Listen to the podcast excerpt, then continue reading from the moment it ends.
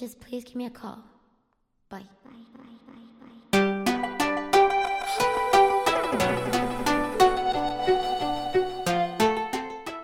Доброго времени суток, уважаемые слушатели. С вами Соколинский Юрий, подкаст «Крейсерская скорость». В первом выпуске хотелось бы поговорить о насущной проблеме, как экология. Мы часто говорим о том, что нужно перерабатывать мусор, перестать использовать целлофановые пакеты. Но так ли это все важно? Давайте разбираться вместе. Именно поэтому у меня сегодня в гостях журналист, радиоведущий, писатель, общественный деятель, а также заместитель председателя Совета лесопромышленного комплекса Ленинградской области и руководитель Северо-Западной общественной экологической организации «Зеленый крест», а также председатель общественного экологического совета при губернаторе Ленинградской области Юрий Сергеевич Шевчук. Здравствуйте. Это, конечно, ужас полный. Вот. Как это я все успеваю, хотелось бы мне знать. Я еще и книжки пишу, к тому же. Ну вот. Вы забыли упомянуть, что я еще член Интернационального союза писателей. О, ну, вот этого я не знал даже. Ну вот. Да. Здравствуйте. Как погода в Ленинградской области? Как погода в городе на Неве? У нас по-прежнему дождь, это хорошо, это приятно. Это привычно, во всяком случае.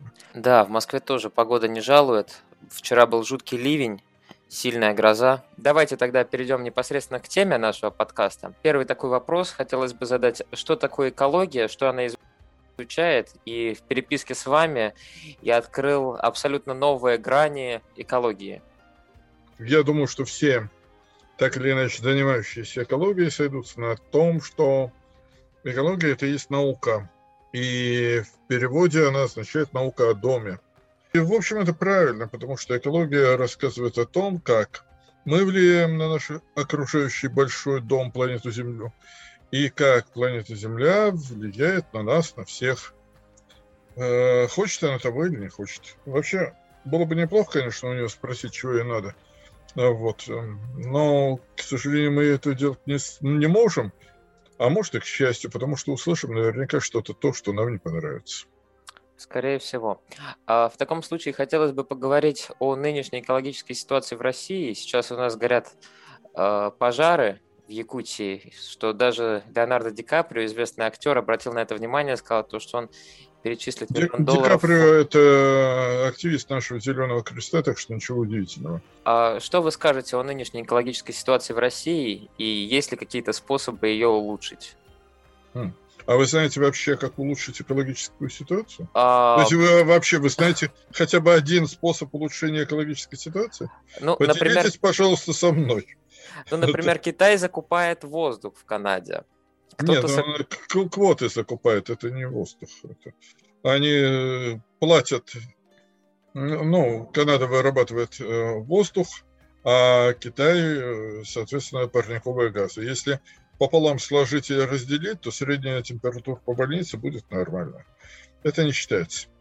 Энтропия всегда нарастает. Вот чем больше вы будете заниматься там возней с э, мусором, перерабатывать там отходы и так далее, тем больше отходов у вас появится.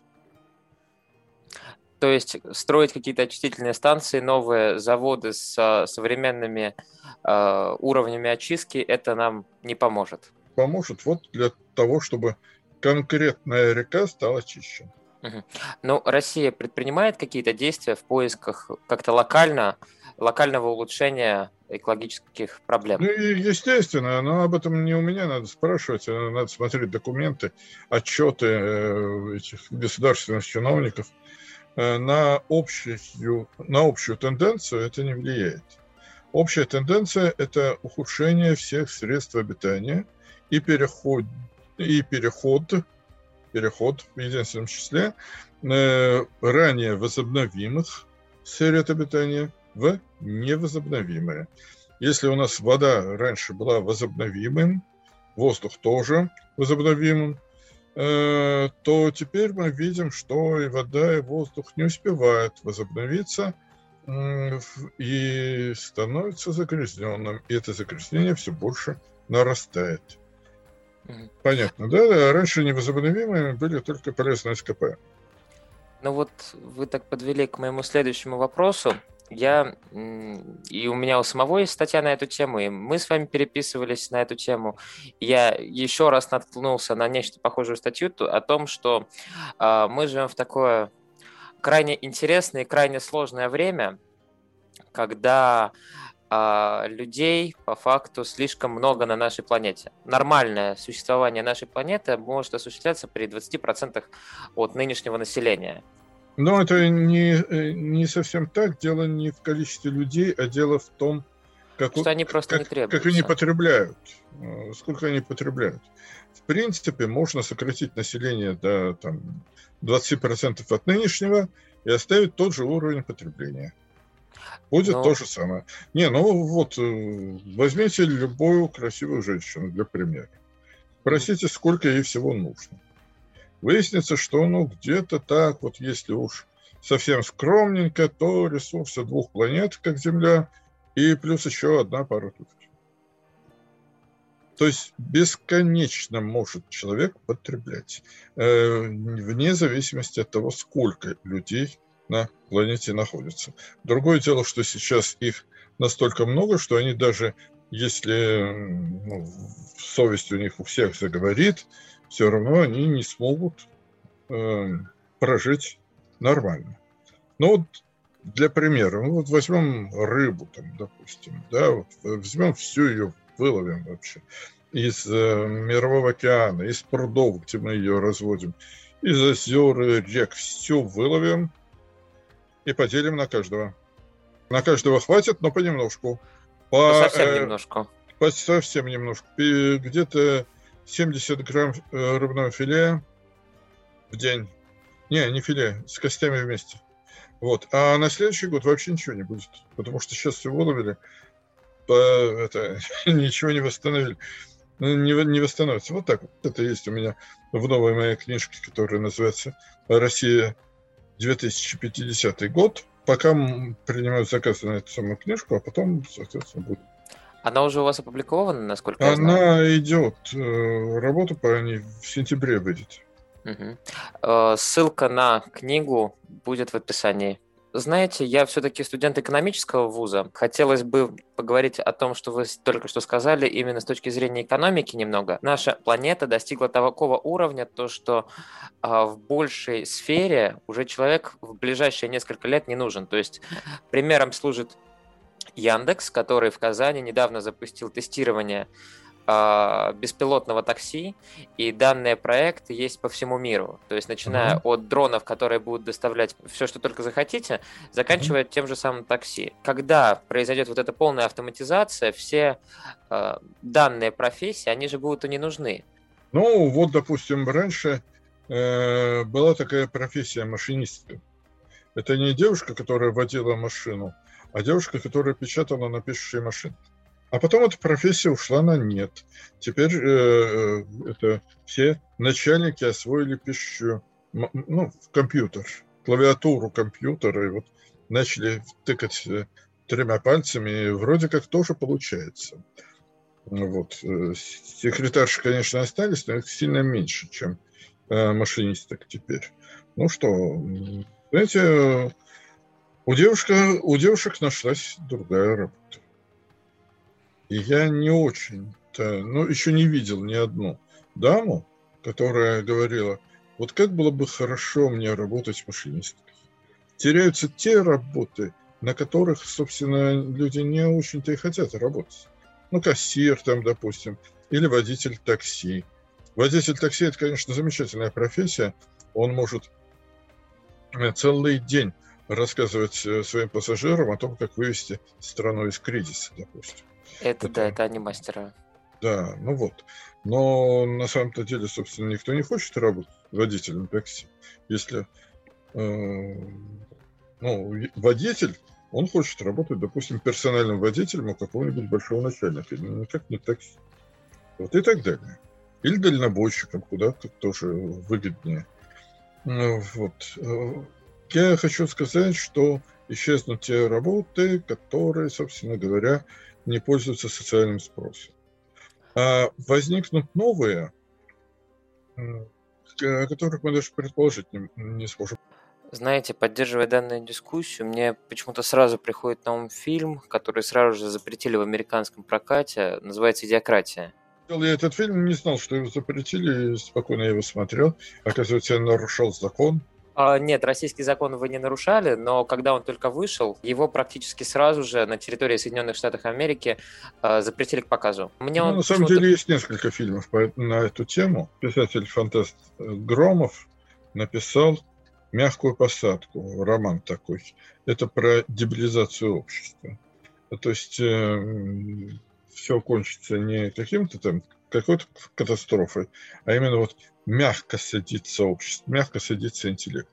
Ну вот. Ну и после ковида у нас теперь ходят анекдоты, что интеллект сажается. Вот. Переболевших ковидом спросили, эм, правда ли, что вы почувствовали ухудшение ваших когнитивных способностей. 10% ответили нет, остальные не поняли вопроса. Если сейчас, а, возвращаясь к теме, а, мы говорим о том, что большая часть профессий не будет нужна, и люди отправляются по большому счету в никуда. То есть э, это, во-первых, стоит экономическая... Да никуда, к себе. Вообще-то к себе куда? Я, я сам никуда не делся. О, вот, свобода, понимаешь? Ну, свобода – это вещи довольно-таки такие абстрактные. А если человек не умеет заработать себе денег без помощи государства, то, может быть, ему не нужно жить? А, то есть вы имеете в виду тех людей, которые живут на пособии от государства? Нет, я имею в виду тех людей, которые не умеют заработать себе на жизнь без помощи государства. Они требуют «обеспечьте нам рабочие места» в чем в этом проблема? Почему, э, почему вы считаете то, что государство Потому что каждый не человек... обеспечить? Нет, почему? Может, должно, может, не должно. Но э, это люди должны обеспечить рабочие места себе и другим людям. Причем тут государство? Государство может тебе в лучшем случае обеспечить койку в казарме и винтовку. Вопрос. А идет ли э, всемирная вот такая вот политика э, целенаправленного отупления, э, деградации населения, чтобы в конце концов мы пришли к тому, что показано как раз в фильме «Идиократия». Знаете, я вообще не верю в то, что существует какая-то э, идеологическая э, концепция для всего мира. Кроме возможно, консюмеризма как такового, потребительство как идея, это да, это она может быть общая. Но так, чтобы кто-то там, какие-то зловещие силы придумали отуплять народ. Во-первых, не надо его отуплять. Народы и сами тупеют отлично без нас. Видите ли, мы сейчас стоим на вершине пищевой пирамиды. Мы всех едим. И наша жизнь основана на постоянном убийстве. Чтобы кому-то стало хорошо, кому-то должно быть плохо. Об этом Маркс, кстати, писал. Но он не написал, что это все, это именно биологическая часть человека. И любой э, наш, любое наше действие, оно основано на убийстве чего-то там, какой-то другой жизни. И моралью. Мораль у нас предусматривает э, то, что убийство это плохо, а физическое тело говорит, что без убийства жить невозможно. Ну вот это вот как раз помните в переписке я вам отправлял видео про кролика да, Ральфа. Да, да, да, да. Вот это ну, очень на сильно. На кролике можно было и не экспериментировать, это, скажем, э, эти потребности навязанные, скажем, нам э, консюмеристским обществом. Э, вот. Э, но все равно без экспериментов мы просто кролика зажарим и съедим. А... Вот. Без излишних мучений для кролика. Э, убьем его методом декапитации. И для меня кажется немного странным. Мы все любим э, мясо кролика кушать, но при этом э, при этом веганы против... возмущаются, веганы говорят, что мы не любим. Да-да-да, как сказал мне один мой друг, э, спаси планету, убей вегана. Да. Спаси а, дерево, убей бобра. Возвращаясь к обществу потребления. Угу. А, то есть получается, что вот нынешняя форма, а, по которой мы живем, то есть капитализм, это плохо. Сказал человек, это плохо. Причем тут капитализм? Или социализм, или коммунизм? Жрать он всегда будет. Он всегда будет убивать, чтобы есть. Ну, в таком случае э, и примитивное общество, когда... Да, вот хватились наконец-то. Наконец-то вы поняли, что человек изначально порочен. И пока вот это у нас будет, экологический кризис будет всегда. Но и вот почему? пока мы не избавимся от нынешнего облика нашего вот звериного, в котором сидит духовное начало, до тех пор у нас постоянно будут всякие экологические катастрофы и так далее. И что мы можем сделать? Ну, вы сами понимаете, вы уже говорили про механизацию, и вы понимаете, что кто-то, что-то, кто-то или что-то идет нам на смену. И скоро вместо людей будет иное вместилище разума человечества явится эволюционным тупиком. Я понял вас. Я тогда предлагаю подвести итог по данной теме. А, если говорить кратко, то мы э, достигли какого-то своего пика эволюции, mm-hmm. революции, и да. вот дальше э, предложить людям этому миру, по большому счету, нечего. Все, что мы могли сделать, мы сделали, и мы приходим вот в такой вот тупик. Не, ну почему? Я массу вещей могу предложить э, людям. Первое, я уже сказал, нужно научиться управлять экологическим кризисом. В принципе, мы это умеем делать. И ну, просто сегодня не тема для uh-huh. этого разговора. А, второе – это предапокалиптическое общество предусматривает новую мораль, новую э, этику, новую эстетику и так далее. Все это нужно разрабатывать, она с неба не упадет, это только люди могут сделать. Э, эсхатология как наука, она действительно развивается, начиная с V века до нашей эры, но тексты чаще всего очень несовременные, их нужно современнить и так далее. Вот, то есть э, интеллектуальной работы в предапокалиптическую эпоху хватает. Более того, это далеко не первая у нас подобного рода эпоха. Каждые полторы тысячи лет, э, вне зависимости от антропогенных вещей, у нас происходит определенный экологический кризис. Не знаю почему. Но каждые полторы тысячи лет начинается усыхание в одном месте, изменение климата там, э, в другом месте, наоборот, дожди, в третьем месте ледник наступает, в четвертом, наоборот, пустыня. Э, в общем, мир становится непригоден для жизни. Э, большая часть народов начинает перемещаться с места на место, сметая на своем пути культурные страны и уничтожая нации под корень, полторы тысячи лет назад это было в виде великого переселения народов. Помните это? И так далее. Каждые полторы тысячи лет назад такое ощущение, что губкой стирается история человечества, и человечество начинает все фактически заново. Вот сейчас происходит то же самое. Спасибо большое, Юрий Сергеевич. Э, очень интересное мнение я услышал только что. И тогда предлагаю перейти к следующему вопросу. Вот все мы рвемся в космос. А, все крупные страны имеют космические программы. Илон Маск вообще а, собирается строить колонии на Марсе. Но при этом мы даже не знаем собственную планету, собственный океан. Ну, во-первых, мы на самом-то деле никуда не летим. Ну, Вы пытаемся. отметили, мы говорим об этом деле, мы запускаем автоматы и так далее. Но мы отлично понимаем, что люди вне Земли жить не могут. У нас и э, женщины-космонавты после полета э, стараются не рожать. Это исключение, когда там рожает кто-то. А вот. Э, ну, тут такая вещь.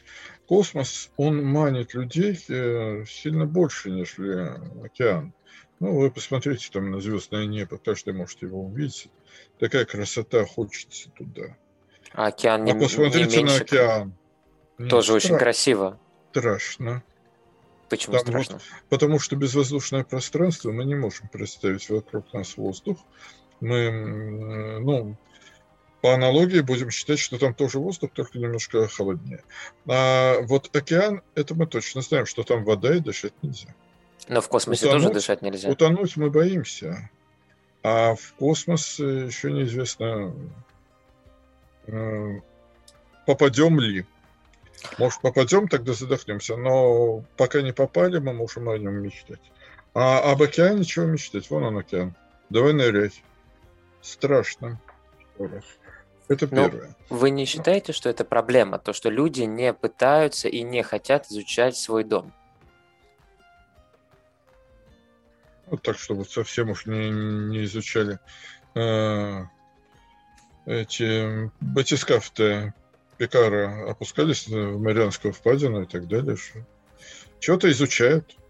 Вот. Но мне, честно говоря, интересно только одно. Там э, Ктулху до сих пор жив или надоело ему все это, и он сдох. А второе, это э, океан э, как бы остается на будущее нам. Вот то, что Земля, она постепенно и очень быстро, на самом деле, постепенно, но очень быстро становится необитаемой, это точно. И вот сказали про Китай. К этому а, еще вернемся. Да. Ну, да. Ну вот сколько это все просуществует? Ну вот у нас э, ледники горные тают. Лет через 30 э, у нас иссякнут горные реки, которые берут начало в ледниках. Это Хуанхэ, Янцзы, Инд, Ганг, э, там у нас тут это Амударья, Сардарья, Э, терек и, и так далее. Куда денется все это вот население? Оно, конечно, может э, ринуться на север, но на севере вечная мерзлота подтает тоже, и там жить тоже будет нельзя.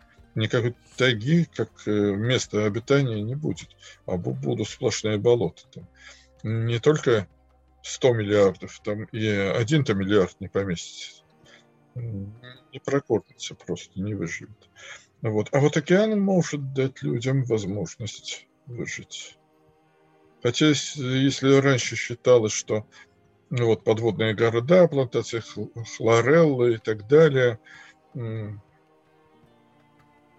это выход для многих, то теперь мы начинаем понимать, что океан даст э, убежище для очень незначительного количества людей, просто потому что биоресурсы океана оказались исчерпанными еще быстрее, чем биоресурсы Земли. И вот и вся эта надежда на дельфинов, о, вот сделаем такой же мир, как у дельфинов. Они такие хорошие. Выяснилось, что они совсем не хорошие. Во-первых, они хищники, у них просто улыбки, как у наших кошек. И поэтому кажется, что они вот такие милые. А на самом деле у них все то же самое. И наркомания, и насилие над самками, и так далее, и войны. Они убивают друг друга, они воюют с касатками. Так что у них все те же самые проблемы, что есть у нас, социальные. Но это все, равно, это же не разумные существа, это животные. Да, они самые разумные из животных. Вот, но мы очень сейчас сложно говорить о том, что есть разум. Эм, на самом-то деле. Потому что на самом деле правильнее сказать, наверное, что разум присутствует везде, только в малых количествах. У нас немножко больше. Спасибо большое. И последний, наверное, вопрос на сегодня. Э, Юрий Сергеевич, вот скажите, пожалуйста, какой рецепт зеленого счастья? То есть как нам не дойти до того, чтобы мы начали закупать воздух из Канады, как делает, например, тот же самый Китай? Ну, мы этого не сможем сделать. Еще раз говорю, э, катастрофа как таковая неизбежна, и количество населения на планете э, в ближайшее время резко упадет. Это прогнозируется давно. Э, прогнозы римского клуба оказались совершенно точными, неоднократно повторяли. Математически все точно. И после 50-го года начнется падение численности населения, а до 50-го года начнется просто падение э, ну, производства, э, еды, там, э, товаров и так далее. То есть мы с каждым годом будем жить все хуже и хуже. Я имею в виду все человечество в среднем. И еще раз э, почва, воздух, вода будет будут переходить в невозобновимое состояние. То есть э, их количество чистой воды, плодородной почвы, чистого воздуха будет уменьшаться на планете. Мы, э, ну, у нас и так в России 8 из 10 человек дышат загрязненным воздухом на протяжении всей своей жизни. Спасибо большое. И вопрос, который я задаю всем гостям. Скажите, раньше было лучше? Э, вообще жизнь, вот, допустим, в 60-е годы в мире в целом, а, она была поспокойнее, чем сейчас, потому что тогда у нас еще было будущее. Вот эти вот несколько лет, которые там 40-50, перелом-то произошел в 1973 году, когда закрылась лунная программа, когда римский клуб дал прогнозы на будущее, Э, и вот э, тогда стало понятно, что будущего нет. Э, но вот пока этого не было, вот этот самый промежуток между, там, допустим, 63-м и 73-м годом, он был еще более или менее нормальный. Когда еще и население это было у нас маленькое, и когда мы надеялись на то, что вот ну там, новые страны, которые возникнут, новые культуры, э, они будут лучше. Какие тогда были надежды на Южную Америку, на Африку?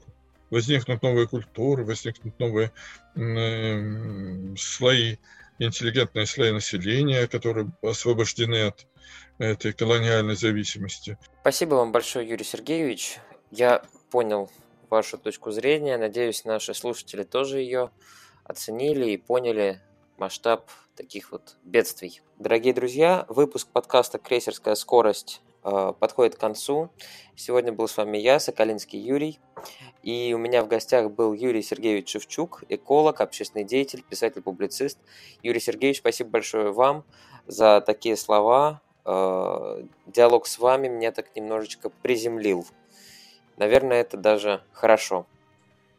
Но я это не хотел на самом-то деле приземлять хоть кого-то, вас тем более. Нет, я очень рад, что вы выслушали э, меня и, что самое главное, поняли, что я говорю. Это действительно дорогого стоит. Я старался быть искренним и надеюсь, что э, наши слушатели тоже это дело поймут. Э, напомню, что у меня есть несколько книг. Это ну, «Крах проекта человечества» называется книжка. И вторая книга, она сейчас вот э, выходит из печати, это «Россия 2050». Э, тоже понятно, почему она так называется. А почитать э, работы определенные можно на сайте антикризисного медиацентра «Зеленого креста». Все ссылки обязательно будут в описании. Всем добра. Буду рад видеть ваши лайки, подписывайтесь на мой инстаграм. Также буду безумно рад всем вашим донатам и всех э, спонсоров озвучу в следующем выпуске подкаста. С вами был ведущий и создатель подкаста «Крейсерская скорость» Соколинский Юрий. Желаю вам всем добра и удачи. Задумайтесь над тем, что было сказано. Пока.